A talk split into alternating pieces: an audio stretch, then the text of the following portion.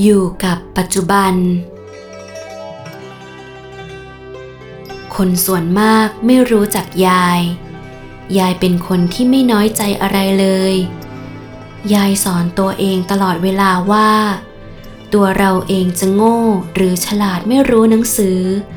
จะยากดีมีจนอะไรก็ช่างมันเถิด ในเมื่อเราเกิดมาแล้ว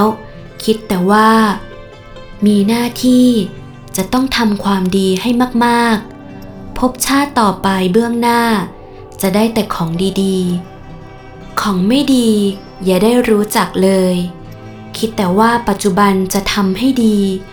เพื่ออนาคตจะได้ของดีๆ เรื่อยไป อดีตผ่านมาแล้ว ไม่เคยเก็บมาคิดเลย คิดแต่ว่า ปัจจุบันจะต้องทำให้ดีที่สุด เหมือนอย่างเมื่อยายเป็นชาวนา ยังไม่ได้เข้าวัด ยายมีเพื่อนมากมาย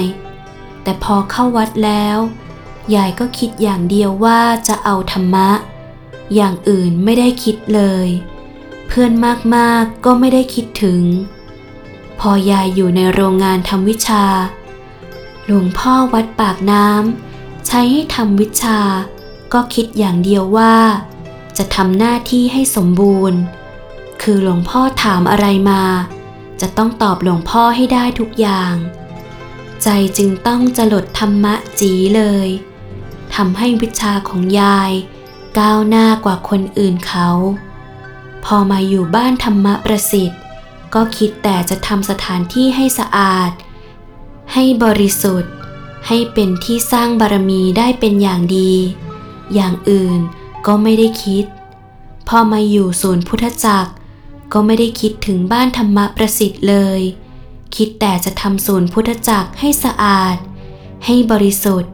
ให้เป็นที่สร้างบุญได้มากๆ คิดอยู่แต่เฉพาะหน้า ว่าจะทำให้ดีที่สุด เรื่องอื่นไม่ได้คิดเลย ยายคิดจะทำเฉพาะหน้า ให้ดีที่สุด เพื่ออนาคตจะได้แต่ของดีๆ 1 สิงหาคม 2520